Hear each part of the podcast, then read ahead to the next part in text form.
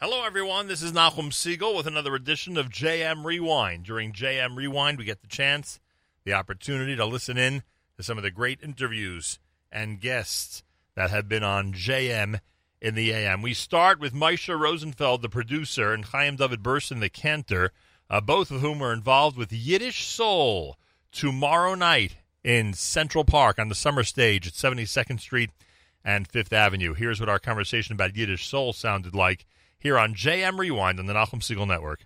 JM and the AM on this Wednesday morning, and we are joined uh, by uh, two wonderful gentlemen who can uh, enlighten us. I don't know how much more enlightening this audience can, uh, this audience needs, frankly, when it comes to the Yiddish Soul concert. Everyone out there knows what kind of um, impression this concert has made on me the last couple of years. But they are going to help us. They're going to help us uh, put a perspective on why everybody should be there a week from tonight. Yiddish Soul, the third annual concert celebration, happens a week from tonight. It's totally free. The doors open at 6. Concert starts at 7. And by the way, we mean that. It really starts at 7. It, it goes for a couple of hours. It's crisp. It is inspirational. It is done really well. The acts are very well prepared. And you'll notice, you'll you'll notice just how well produced the the entire event is.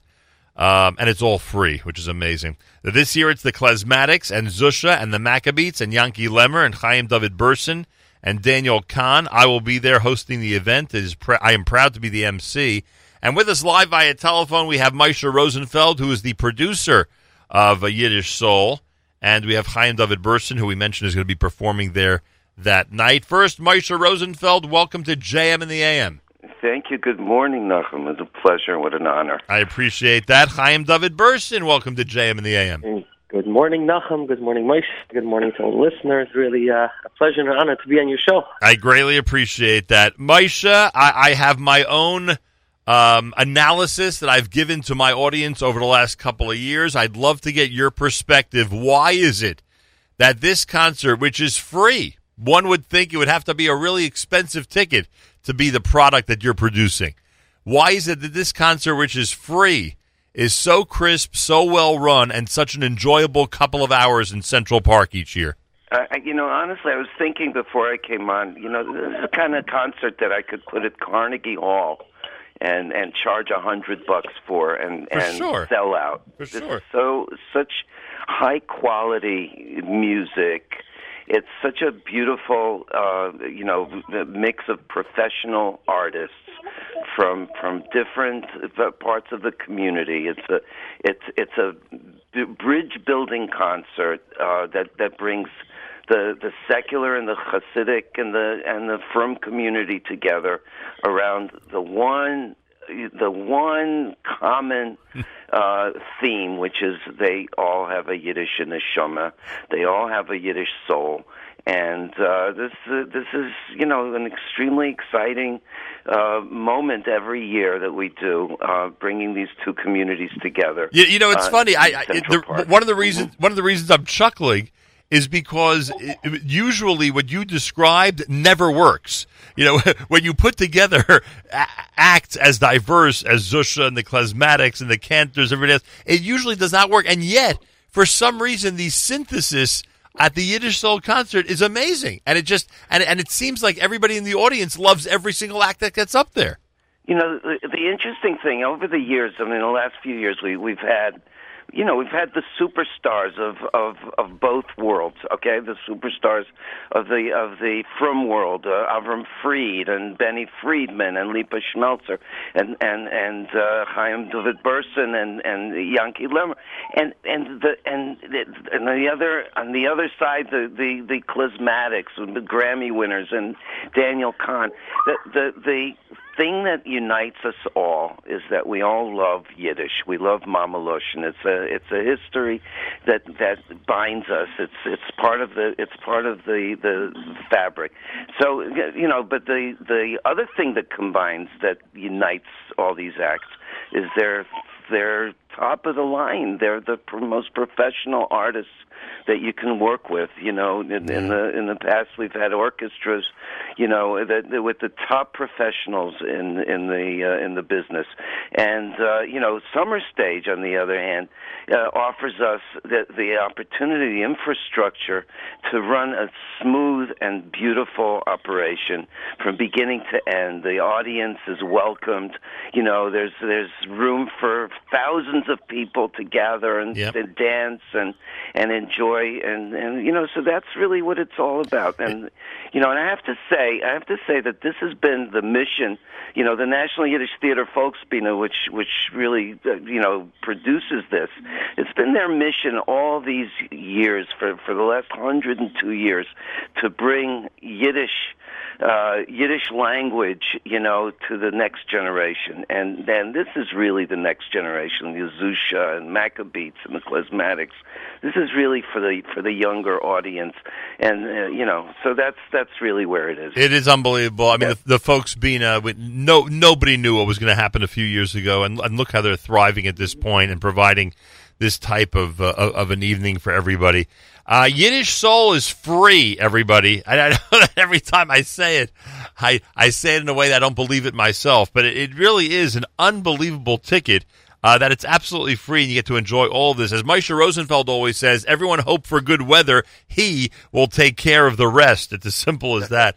Chaim David Berson is with us. Chaim David, a pleasure to have you here. Um, what are your impressions of all of this? I mean, look, you've been on plenty of concert bills and you've performed in so many different arenas and so many different weddings and celebrations. What is it like to be part of a lineup that's this diverse and this uh, and this eclectic for the Jewish world? So uh, I think I think it's amazing in so many ways. Uh, you guys mentioned uh, uh, a couple of uh, a couple of things before that I could not agree more with, and just like you said, first of all, starting by saying that music is a universal language. Yeah. And just like you mentioned, I've performed in many, many places around the world, and it's always so special. It's the one thing that you can bring around the same table, around the same stage, so many different types of people from different places, different languages, different backgrounds, and everyone can sing together and connect. And this has such a power, and it's really a privilege being part of this. And and we have such a great team here, and uh, you know you you said also before how you've seen many times when there are attempts to bring of bringing together these uh, diverse uh, cultures, and it doesn't always work. Yeah, it But we have such a great work. team of production, and uh, between Moshe and Zalman Mlotek from the Yiddish Theater, and there've been it's been you know a whole year of preparations for every concert, and back and forth, and selecting the songs, selecting the musicians, selecting the the whole lineup for the concert. It's really it's really been an amazing experience so Yeah, far. they take it. They take it very seriously, and they insist everybody be well prepared, and that's exactly, what happens, and it comes through on stage. Exactly. Now, are, you- are you? I, I and we always we've said this, you know, hundreds of times over the years about concerts that feature different acts, and they go ahead and do duets and things like that.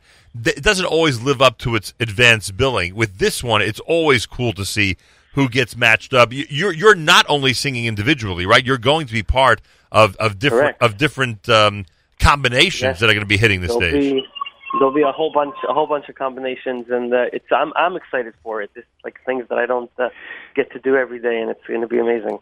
Yeah. I, I'd like to just uh, just start to interrupt, Chaim, Sure. because I I, No I feel I feel that you know uh, that an essential part of the concert every year, just this particular concert, is chazonas. right. That that you know it's uh, like you know I come from a background of of Yiddish culture, Yiddish music, and so on, but to get to the to the real core of Yiddish soul, of Yiddish neshama, is uh, is chazonas, and and and the, these artists, uh, uh, Chazan Lemmer, Chazan Berson, uh, also connected with with the Yiddish language and with the tradition and the thousand year tradition of Eastern Europe, and and and it it comes across uh, in, in such a stirring way, it, that it, you know that it, it moves, you know, uh, moves people from all the sectors, from all the genres. And not So- just that, it's what you said earlier. It's amazing to me how it hits the young people that night.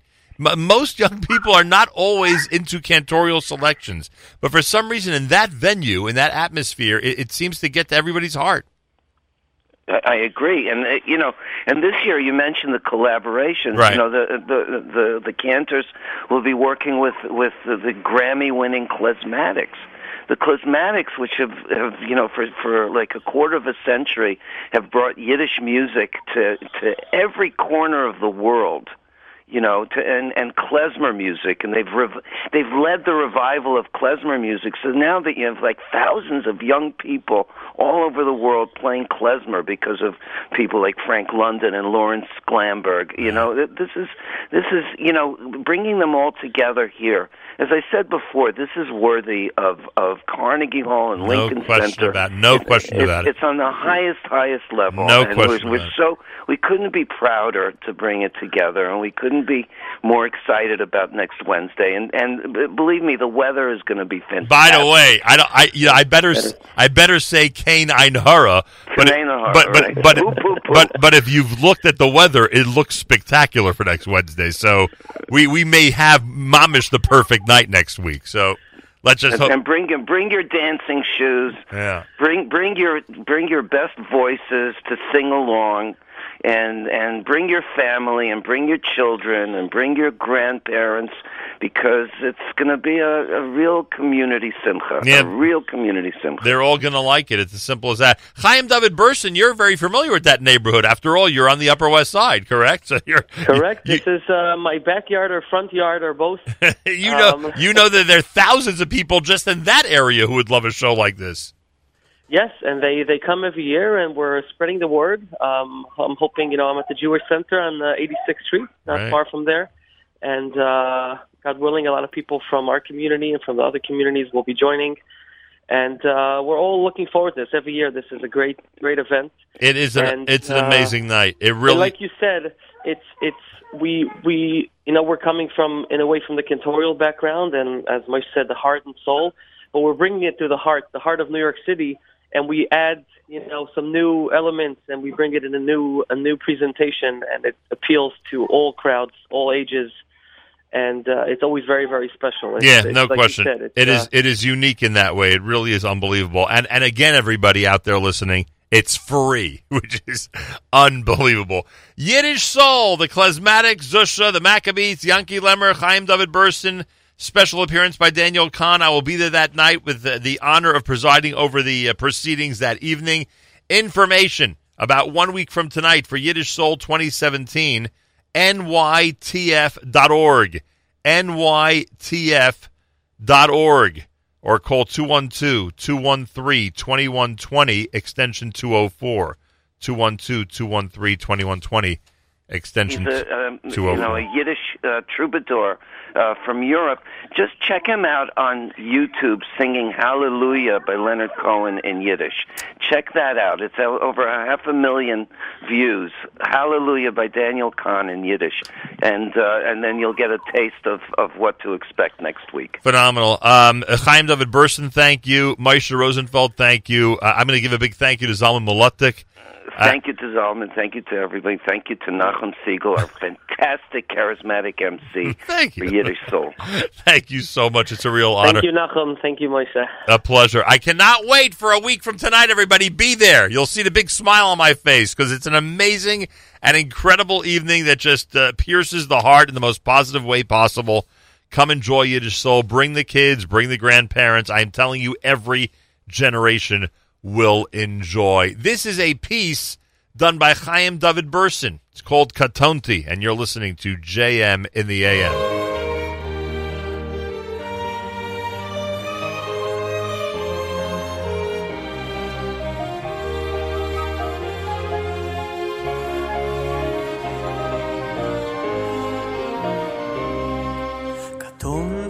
מכל החסדים ומכל האמת אשר עשית את עבדך. קטונתי מכל החסדים ומכל האמת אשר עשית את עבדך. קטונתי מכל החסדים ומכל האמת אשר עשית את עבדך. קטונתי מכל החסדים ומכל האמת אשר עשית את עבדך. כי במקלי עברתי את הירדן, אתה הייתי לשני מחנות, הצילני נא, הצילני נא, הצילני נא. כי במקלי עברתי את הירדן, אתה הייתי לשני מחנות, הצילני נא, הצילני נא, הצילני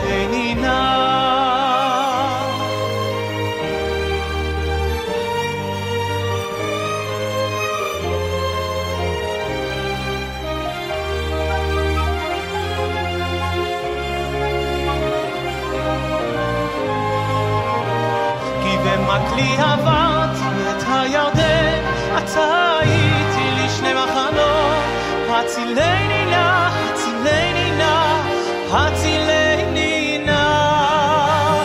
כי במקלי עברתי את הירדן, אתה הייתי לשני מחנות, הצילני נא, הצילני נא, הצילני נא.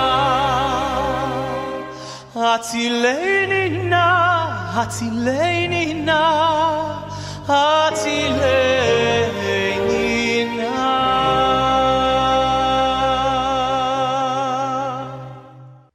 That was my conversation with Meisha Rosenfeld and Chaim David Berson about Yiddish Soul happening tomorrow night in Central Park on the summer stage. Next up on JM Rewind, Yad Sarah. Libby Goldstein joined us from Israel with a great story from the blizzard a few years ago describing the incredible dedication and the amazing tzedakah that Yad Sarah is. Uh, Yad Sarah, an organization celebrating 40 years, and the one that we visited during our most recent trip to Israel. Here's Libby Goldstein, our guest, part of JM Rewind on the Nachum Segal Network. Many of you may recall our visit to Yad Sarah. Was a couple of Tuesdays ago in Jerusalem when we had the opportunity to speak about the incredible array of services that they provide. I mean, the free equipment, the lending, the therapies, the uh, the uh, the different um, uh, programs that are offered in the building, outside the building, volunteers, et cetera, et cetera. I mean, it's endless. And if you missed the show, it was really a comprehensive show with, with an incredible view of the volunteer effort in Israel. So you can check that out in our archives. Um, so one of the people that has agreed to um, speak to us about the greatness of Yad Sarah on this uh, program is Libby Goldstein, who's in Jerusalem. She has an amazing story how helpful they were to her. And in general, I remind everybody that there are there's a service in Yad Sarah in Jerusalem. There is a service, and really all over Israel, but obviously their base is in Jerusalem, um, where any tourist who is in need of a medical need, a piece of equipment, trips for therapy, special um, um, vans that are outfitted for people with disabilities to go visit certain areas as tourists, they do it all. I told you uh, more than once that day. Just be in touch with us, and we'll be more than happy to uh, direct you to the right person by email to set this up for when you and your family members go to Israel. Libby Goldstein from Jerusalem, welcome to JM in the AM. Hello, Nachum. A pleasure to speak with you. First of all, you know, whenever we hear that somebody had, you know, to make an appointment for th- for um, treatments and stuff, we, we hope you're well. We hope things are going on the right road for you. Yeah, Baruch Hashem. I'm already, um, thank God I'm three years after the cancer. Baruch Uh, Hashem. we're still praying and uh, hoping that it won't return. I was I was sick for three years and it, it came back three times. So we're we're praying. Well, stay strong, and we're going to pray along with you. Um, Thank you very much. We, we've spoken, as you heard, we've spoken on this program about the uniqueness of the organization. How, in your case specifically, was Yad Sarah there when you needed them? Okay, it was it was actually quite a funny story. Um, I as I as I just told you, I was treated in Hadassah Ein Kerem for three years Right. because I had Hodgkin lymphoma, which was diagnosed during the pregnancy, uh, during my pregnancy with my youngest daughter. And um, and I went through all sorts of treatments and uh, a bone marrow transplant and radiation and all sorts of things. And thank God everything went smoothly and everything was fine. And when the cancer um, came back again, um, I had to have a treatment which was for a whole year. Every three weeks, I had to come to the hospital, and it was really important that it should be exactly on time every three weeks. And then about it was three and a half years ago, there was a very very strong sto- uh, snowstorm in Jerusalem. Oh my gosh, I, I know which one you mean. The blizzard of December 2015, 15 or 14. I think. something like that. Yeah, I think- I think- yeah, well, your memory is better than Well, mine. well, we were we were Um, stuck in that blizzard, so we know exactly what you're referring to. yes. So so the blizzard started. I think it was a Wednesday evening, right. and by Thursday morning, the whole of Jerusalem was covered with snow. Friday Correct. it just got worse. Right. Shabbat, and it was like that till Monday. Now already on Thursday, they they were anticipating a very very bad storm, and I had my treatment on Monday, and I started thinking to myself already on Thursday, how on earth am I going to get to Hadassah?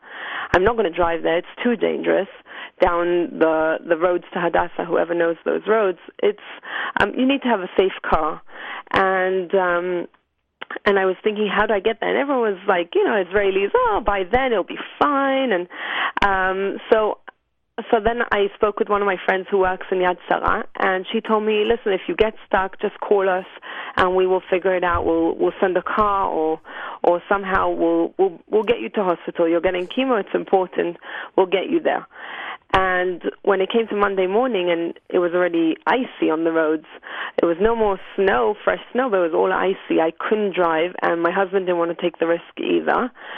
So we we started thinking, how do we get to Hadassah? I called up Yad Sarah in the morning, and they said, yes, we're gonna we're gonna find you a car, and we're gonna get to you. Um, obviously, there were a lot of pe- people who needed to get to um, if it was chemo or other treatments in hospital.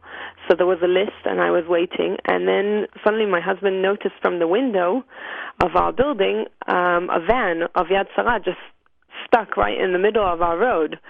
Um, he was stuck in the snow. And so he went down and he said, I'm going to write down the number plate and we'll try and see if the driver lives in, in our area and he can take us. So he goes down to the car, and on the window, the driver, as he got stuck, he left a note saying, If I'm blocking, please contact me. This is my number, which was incredible. You have that only in Israel. It's unbelievable. Um, so, so yes, we just we we picked up the phone. We called this guy. Um, if I'm not wrong, his name was Shmulik, and we I said to him, um, "Hi, I just saw your car." He says, "Oh, I'm sorry, am I blocking you? Should I move my car?" I said, "No, you need to take me to hospital." so, so he said, "Okay, no problem." He said, "Let me go down and see if I can start my car because it was stuck." He calls me back like two minutes later. He says, "Okay, the car is the engine's on. Come down now." So I went down to to I went I got into his van and he took me to Hadassah. On the way, he's telling me that his wife is nine months pregnant, and and that he just left her alone at home to Oh, take me to hospital. Oh my gosh! I'll tell you. Yes, it was an incredible story. Um, I I got my treatment that day. It went. It was the quickest treatment. My because my, medication was already waiting for me, um, and it was the quickest treatment. And on the way home, also they sent a driver from Yad Sarah to take me home, and and it was incredible. And I was so amazed that for Shabbat, I told my husband, let's buy a nice big bouquet of flowers and give this um, this guy Shmulik uh, a nice, you know, um, A token big of appreciation. right? And I wrote him a note, thank you very much. And um, and the note circled around the the WhatsApp group of the drivers, as I didn't know the name of the other driver, and I just said I would really like to thank him also. And just a couple days later, a week after the storm, Yad Sarah already arranged an evening to to thank all those volunteers who stayed in the building that entire weekend, which I thought was so special because you know you have all sorts of organizations doing stuff and it takes them years to get them their act together to you know to to thank their volunteers. And here like within a week they had a it was you know they did like a barbecue or something like just something nice for the people who worked so so hard and to appreciate them and to say thank you. And they invited me to come in and say a few words and and it was just really nice because we the the driver who took me to hospital was there without a car, and he was there with his highly pregnant wife. so we took them home. Oh, so funny? we said, okay, now the circle has been, um, the the tables have turned, and the next day she had a baby, and it was uh, it was just very nice. It was, uh, you know, till then I used to think Yad Sarah they help elderly people. They, um, if if a family needs a crib or or an inhalation machine, I never thought that I would actually um, be using them, and it was just it was just so good to know that they were there for me. And this is being replicated in every area of Israel, those with snow and those without snow. they're always Yes. they're always servicing Yeah. people and giving rides and making sure uh, that the transportation, whether it's an emergency or not, uh, it could be just regular transport, is taking place. And I wanted to emphasize to our audience that what you just described, uh, as we discovered a couple of weeks ago at the Yad Sarah headquarters in Yerushalayim, uh, this is being done for tourists, for people who are uh, coming in. They may have a family member with a disability or with a you know with some type of problem. Uh, they go ahead and they actually arrange for the transportation and take care, like they took care of you, take care of the people to go to friends or relatives or a tourist attraction or a holy site. They take care of the whole thing. So I think it's important for our listeners, especially outside of Israel, to know that that service is provided by Yad Sarah for people around the world, which is pretty remarkable. So I thank you. Yeah, for, I it's thank You, amazing. I thank you for sharing that story with us. Uh, Libby, Thank you. Libby Goldstein, where are you from originally, by the way? Um, Jerusalem. You're originally from Jerusalem. Wow, unbelievable. Yes.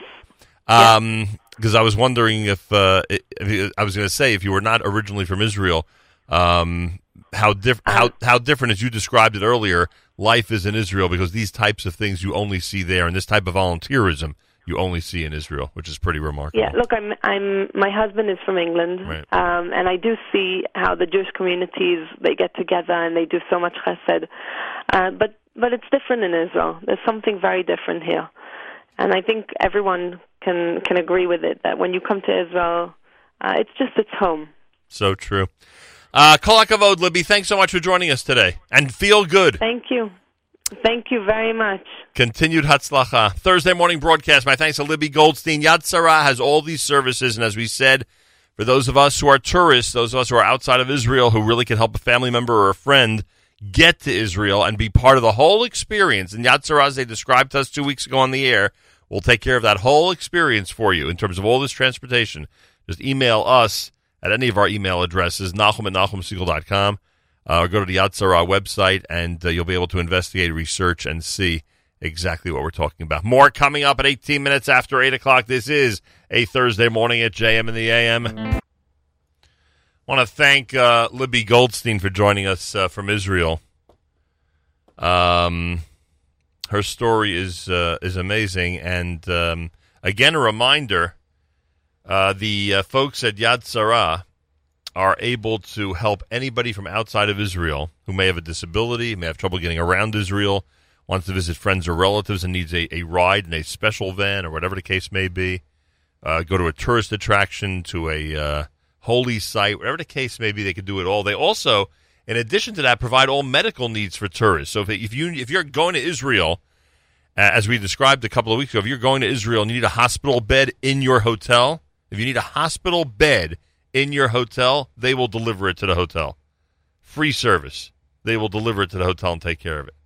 That's Yad Sarah. Uh, so as I said, you can be in touch with them directly, or if you want, just uh, send us an email, and we'll let you know how this summer you could bring someone to Israel who you know may have challenges getting around, but Yad Sarah will take care of everything from the moment they land till the moment they leave, which is pretty remarkable. That was my conversation with Libby Goldstein as we spoke about the greatness of the Yad Sarah organization. Willie Hochman is up next from the Joel Paul Group. Willie, of course, uh, always updates us on what, what employment is like out there in the uh, Jewish world, specifically uh, vis-a-vis not-for-profits. Willie Hochman of the Joel Paul Group, my guest recently on JM the AM. You'll hear that interview now on this edition of JM Rewind at the Nachum Segal Network. Willie Hochman is here. He's Chief Executive Officer at the Joel Paul Group. Uh, we've discussed many times the executive search and consulting firm that uh, is out there, especially for not-for-profits in the Jewish world, really for any uh, any organization, any company, but they really specialize tremendously in that area. Go to joelpaul.com, joelpaul.com. As I always say, if these segments lead to one person getting employment in our community, or even one organization um, expanding their network of potential employers. It is certainly well worth it. Willie Hochman, welcome back to JM and the AM. Good morning, Achim. Thanks for having me. Always a pleasure to be here. I mentioned earlier on the air how uh, I don't want to sound, I don't, I don't want to make it sound like it was a surprise, but how successful our fundraising campaign was here during our fundraising marathons. I thank you because you, of course, were a big part of it. So thank you very much. You need to hire a director of development to uh, exponentially grow your fundraising. You think we'd make even more if we had a director of development? if you had the right person, that's right. That's my feeling. How many resumes, if I was looking for a director of development, would you be able to send me today? It's a great question. Um, I'll tell you, you know, two parts to that answer. Um, we are doing it. We do executive search firm, and we do it in a way where we are sort of the HR department of most or, agencies and organizations. And if they have an HR department, we partner with them. And we source candidates through various sources, our own database that's probably 30 plus years old uh, in terms of candidates, and we have networks of people who refer people. So, short answer to your question is after dialoguing about the exact, it's not just what do they have in their resume, but what's their fit, what's their profile, what's their expanse in how to do what you need to do. Uh, you'd probably see after, and our, our process takes about three to four weeks just to us, we interview. We don't just send you resumes. We're not a resume factory that says, here's 20 resumes, good luck. So at the end of our process, you'd probably see five to seven, maybe eight good resumes. And we learn from that. For some reason, if all those seven or eight don't meet your criteria, we go back to the drawing board. We get a little better communication and feedback from you, and we, we keep the process going. You know, before our independence as an independent network back in December, I had no need for a director of development, but now you've just opened my eyes. Maybe we, in fact, do need there you go. a director. Would I be impressed with the majority of the candidates you would send my way? I would hope so. And I'll, I'll tell you the other, uh, and it's not a competitor of ours in a way, but there is a website. There is a website out there called JewishJobs.com. Yeah. They do mostly entry level, middle level uh, type of placements. But just to give you the, the reference to what your question was, and I know the, the, the, the gentleman who runs uh, Jewish Jobs, um, you look at the jobs out there, let's call it for development, and you'll see on their posting how many times the posting was viewed. On average, it's viewed 80 to 100 times. He tells me the percentage of people who then apply from, let's say, 80 is about 20 to 25 resumes that are sent to the organization. Right. That's a lot of resumes. Right. Now, honestly, probably out of the 25, 22 or 3 are not relevant. Right. There'd be two or three good candidates. That's right. So the advantage of coming to a search firm is we do all that work for you because the client, the organization that uses Jewish Jobs, still has to look at all those resumes and has to have the time and the staff. And that's what we provide. But it's a resource for, for various organizations. Interesting. You got me thinking, as I'm sure you have a lot of people thinking right now. Willie Hochman is with us, JM and the AM with the Joel Paul Group, joelpaul.com, joelpaul.com. I seem to always ask you this question, um, and, and it never changes no matter what month it is. I, if you're here in January, I ask you. If you're here in April, I ask you. Now you're here in June, and I ask you, is this a heavy season for both organizations and recruitment in the not-for-profit world? So uh, maybe I'm going to amend my my uh, answer to that from previous times. It, it's not as cyclical as if um, day, Jewish day schools are looking for teachers and principals. To start in that's, September. That's kind of done. It Right. starts again after the Yom Tovim and the Jewish holidays. But in the organizational world, what does start to take effect probably um, after Pesach and during this time as well, and try before the summer, there is an increase in staffing for various reasons. Um, one of the reasons is hopefully organizations have seen six months of their, if they're on a fiscal year of uh, January to December, they've seen their budget. And they could see, okay, we are trending in the way that they want to trend, let's say up, so that they have flexibility to add to staff. Um, also, this time of year, if you want to hire someone and have them start after the quote slow time of the summer where people are on vacation and donors might not be around, or any, it doesn't have to be just development, Right. finance or, or executive level. Mm-hmm. So they want to get that process started now so that, if you will, by the holidays or right after the summer, someone's in, they're trained, they're, they're getting their work done, so they have a good quart- fourth quarter of activity that they can do. Are most transitions smooth? Do you, you you witness a lot of transitions? You witness an executive director of a school leaving, and now they use the summer months to transition to a new executive director, just as an example. Are most of those transitions smooth? So one of the most, uh, I wouldn't say newest, but for lack of a better word, one of the most current trends is when an executive or anybody in a CFO position or an administrative, programmatic, development position indicates to their employer or board member, I'm retiring or I'm getting a new job, but they give them three months, let's say, Right. of advance notice. That's the ideal transition because a smart organization or agency will spend a little extra money, double up, bring the new person in, transition, train them, and then it, it's it's a it's a mutually beneficial uh, process. Right. It Doesn't always happen that way. A lot of times it happens where I'll give it three weeks notice, and the person is taking a new job, and they give their employer three weeks notice. It's rare that in three weeks the person, the new person, could be hired and work with that current person. Right. So there are That would be a real cramming session. Yes. Try to learn everything. But what usually happens there is hopefully there's other staff members that are participating in the new hires uh, initiation and learning of all the nuances of the new organization or agency. So that transition is a little better. And sometimes it's uh, feet in the fire, right. A trial by fire. trial by fire. Um, there may be some people in this audience, men and women, who are executive ready, who don't know about the Joel Paul Group yet, and you want to hear from them. Yes, You, you don't want to hear from entry level people. You want to hear from people who are ready to take positions that you traditionally search for. So I'm only going to amend that last comment by saying, and I've, I was trained, if you will. There's no textbook for this business, but Mr. Joel Paul shall live and be well. Comes in four days a week and is our president. I bought the business from him eight years ago. Our door is open, and we do see entry level hmm. candidates with the caveat disclaimer that we will not have a job for you today but it's about career guidance. We in our firm get very excited about people who want to go into the nonprofit agency or organizational school world. And we give them ideas of even how to search, where to look for, who to talk to, how to network. And the, one, of the, one of the main reasons is we can call it an ivrit hakarat hatov or it's payback. Right. Tomorrow, today's entry level could be tomorrow's Jewish leaders. Correct. And we want to know them, and they want to know us. Okay. But um, in in in most cases, um, yes, we are definitely open to meeting candidates, even if they don't see a job on our website or hear about a job from others that we're currently working on. We want to see candidates all the time. And it is not unusual for a, for example, hospital administrator to become a school administrator, or the opposite if they're qualified to do so. Right? That, it's not unusual to crisscross in the industry. Yes, there are there are certain um, positions that can be crisscrossed in your words, transitioned, and you can connect the dots to. It doesn't have to be someone working for Jewish organization X to go to Jewish organization Y. Right. Even you know to take it one step further, um, you'll have men and women who are in the corporate world. Whatever they they could have a job as a finance executive in the corporate world. Can they transition? And I'll say with a yes with a comma.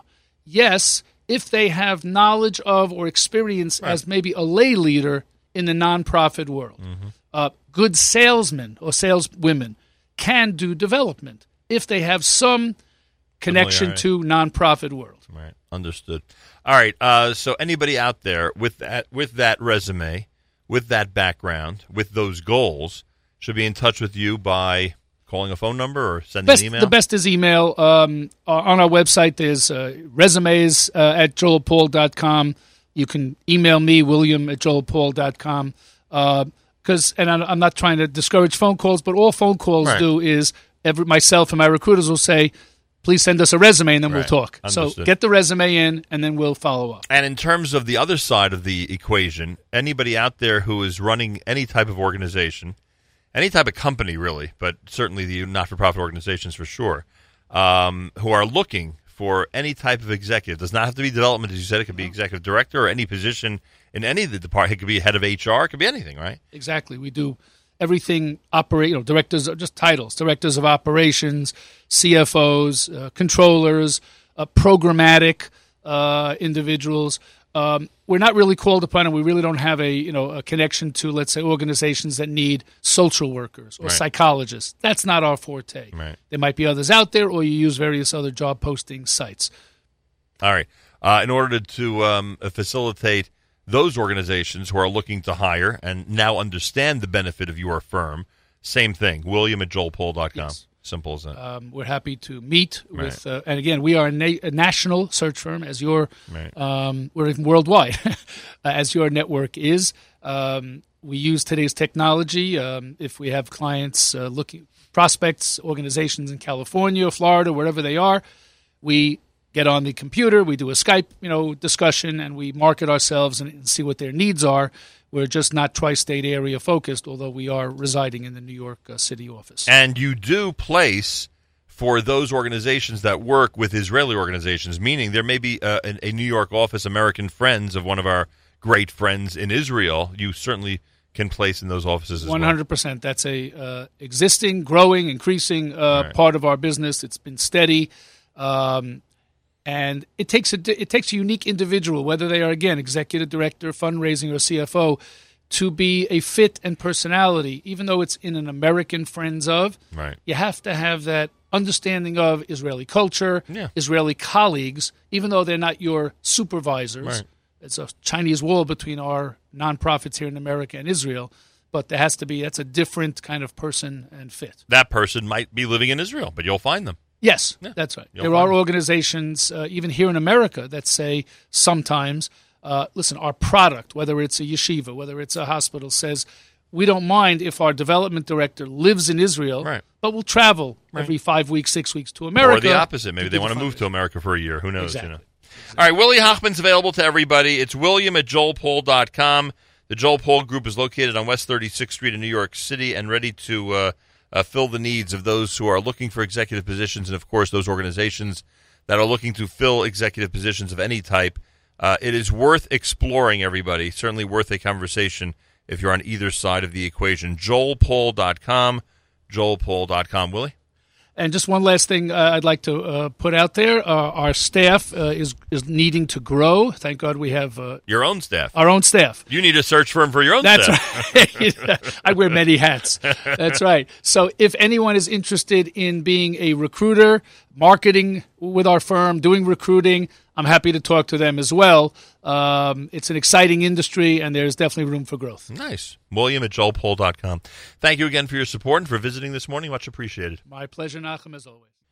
That was my conversation with Willie Hochman of the Joel Paul Group. Coming up next, Regavim is an amazing organization in Israel. Josh Hasten joined us recently to talk about a, uh wonderful proposal that Regavim has put together, one that you'll find fascinating during this conversation.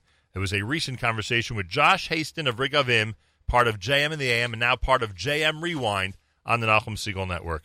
Well, our good friend Josh Hasten, who we last saw in Israel as we celebrated the 50th anniversary of the reunification of Jerusalem and the 50 years since the uh, Six Day War uh, in the Binyamin region where we were uh, two Thursdays ago. He is with us live via telephone. Uh, we have highlighted the incredible work of Regavim, and they have announced a new, very important, actually vital initiative that um, is really uh, critical to the future of the state of Israel and the land of Israel and the people of Israel. It really is as simple as that. Uh, with Regavim, Josh Hasten with us live via telephone from Israel. Josh, welcome back to JM and the AM. It is an honor and a pleasure to be here, Nachum. I greatly appreciate it. It was wonderful to reunite with people like yourself for the big 50th anniversary celebration. I hope some of the spirit that was going around in Jerusalem, Judea, and Samaria and other areas is uh, is still in the air in that part of the world. Every day, Nachum, the spirit is here. It's alive and kicking. I am here in Jerusalem, and the streets, thank God, are bustling. The Middle East is collapsing around us, and everything here, thank God, is positive and beautiful. Nice summer day here in our eternal capital city. 88 degrees in Yerushalayim. All right. Uh, Regavim, as many have tried before, is uh, very uh, intent on addressing the problem of illegal building by the Bedouin community in the Negev desert. Can you, des- and, and people will find this shocking, frankly. Can you describe what Israel in the area of the Negev, which we of course perceive as being controlled by Israel and you know and, and being home to a Jewish and Israeli population, could you describe what's happening now in the Negev, Josh? Yeah, absolutely. So, um, what we have now is a situation down in the Negev Desert. We have over 200,000 Bedouin who are citizens of the state of Israel.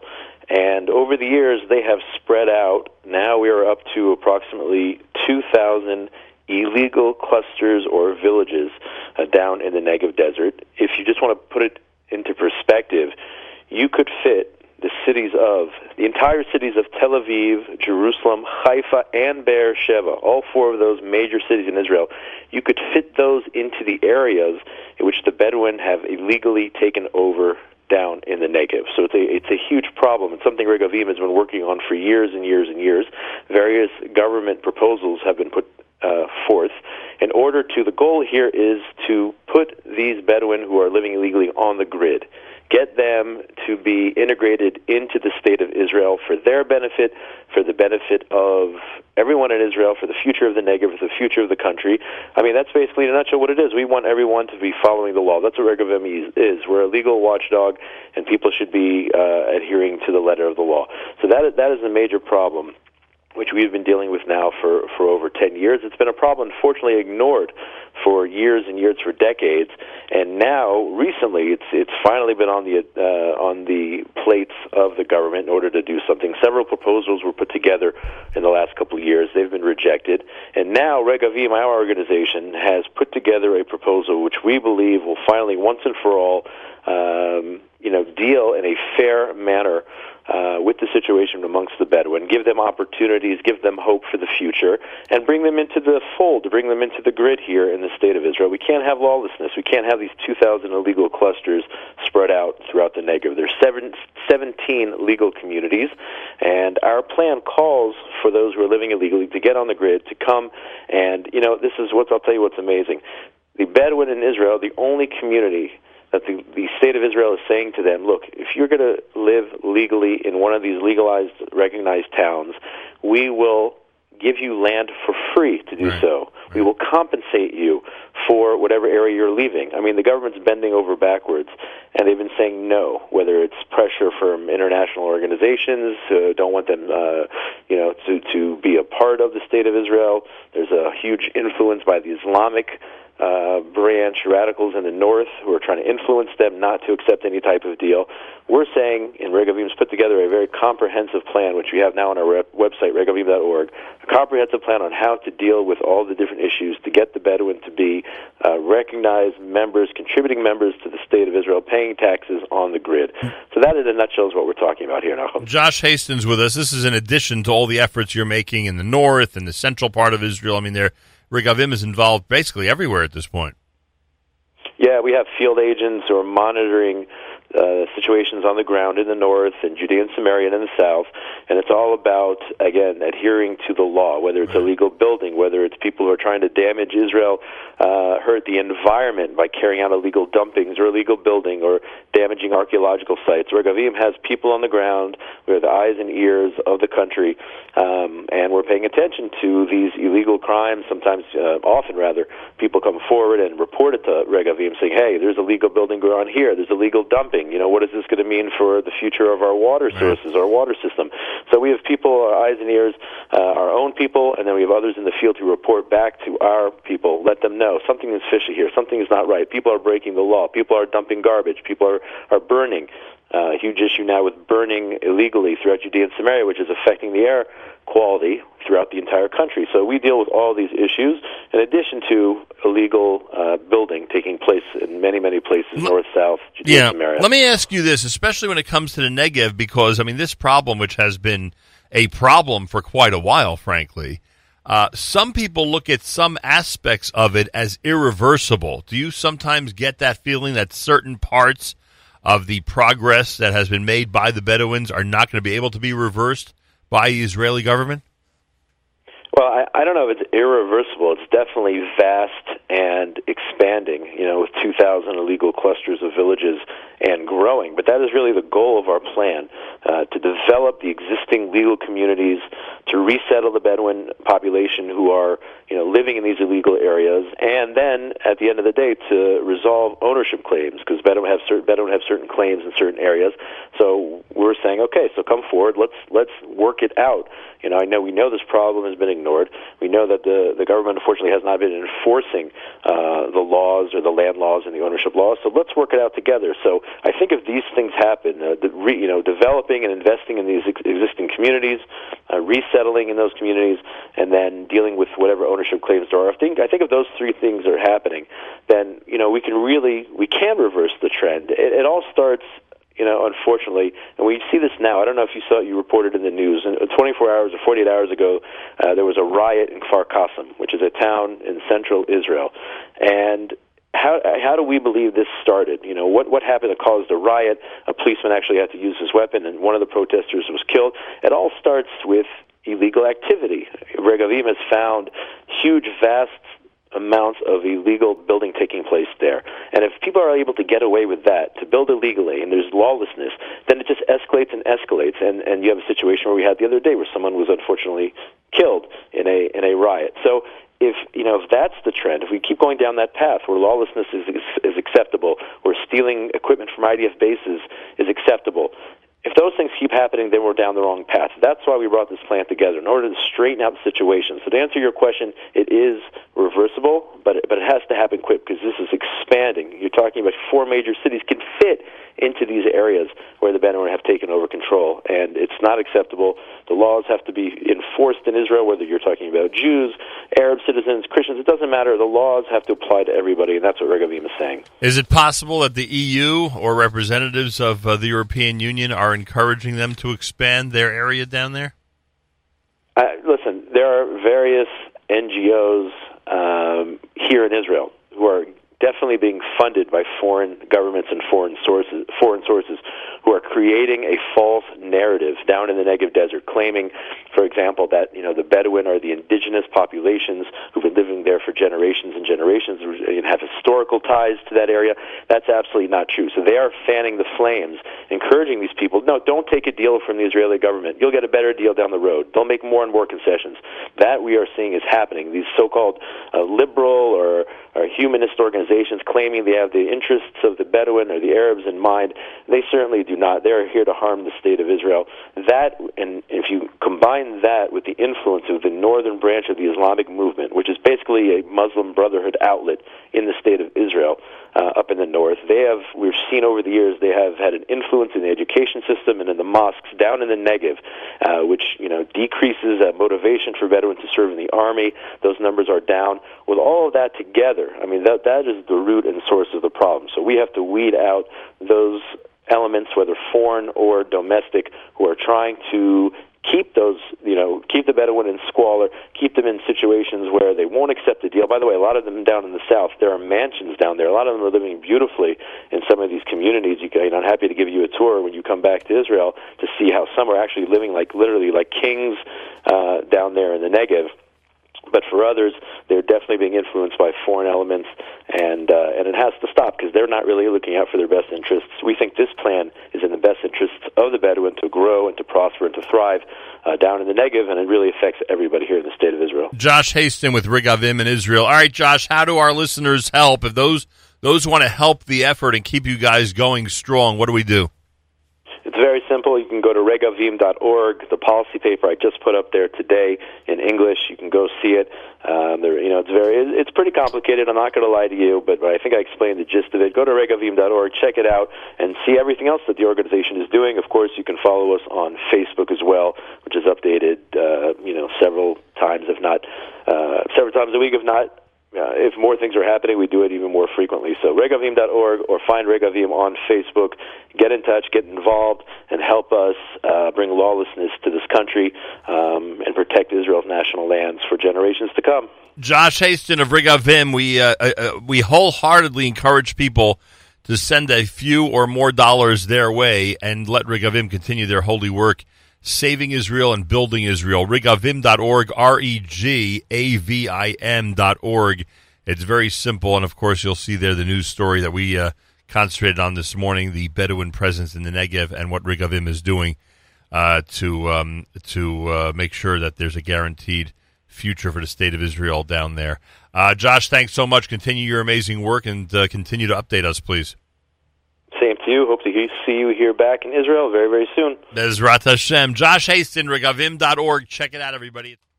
That was my conversation with Josh Hasten of Regavim in Israel. Thank you so much for listening to this edition of JM Rewind. More coming up as we continue throughout the entire day right here at the Nachum Segal Network.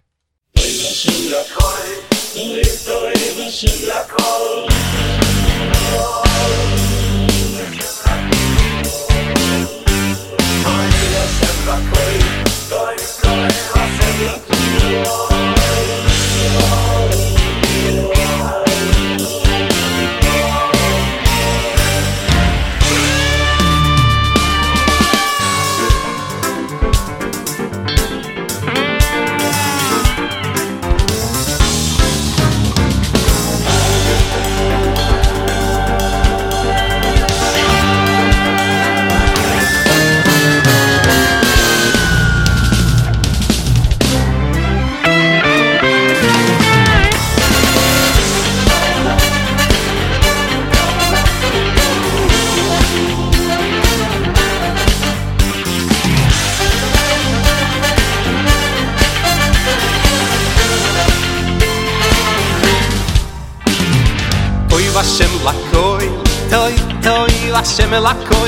rachamo ve rachamo val kol maso toy vashem la koy toy toy vashem la koy ve rachamo ve rachamo al kol maso vim du es ashem besim kho boy le fona vir no no.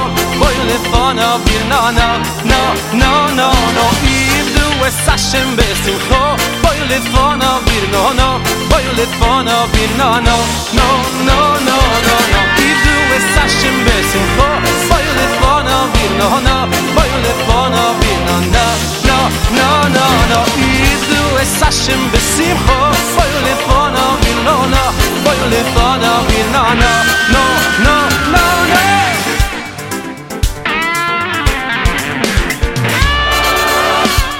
Boyu vashem lakoy Toy, toy, Hashem lakoy Verachamo, verachamo, verachamo toiv Hashem el hakoil Toiv, toiv Hashem el hakoil Verachamo, verachamo Vanko lema asor Ibu es Hashem besimcho Boi lefona vir no no. Boi lefona vir no no No, no, no, no. Ibu es Hashem besimcho Boi lefona vir no no. Lefona vir no no No, no, no, no, no. Ibu es Hashem no No, no, no, no, no, no no no no. No No, no, no, no es Hashem besimcho Boy lefona vir no no. Lefona vir no no No, no, no,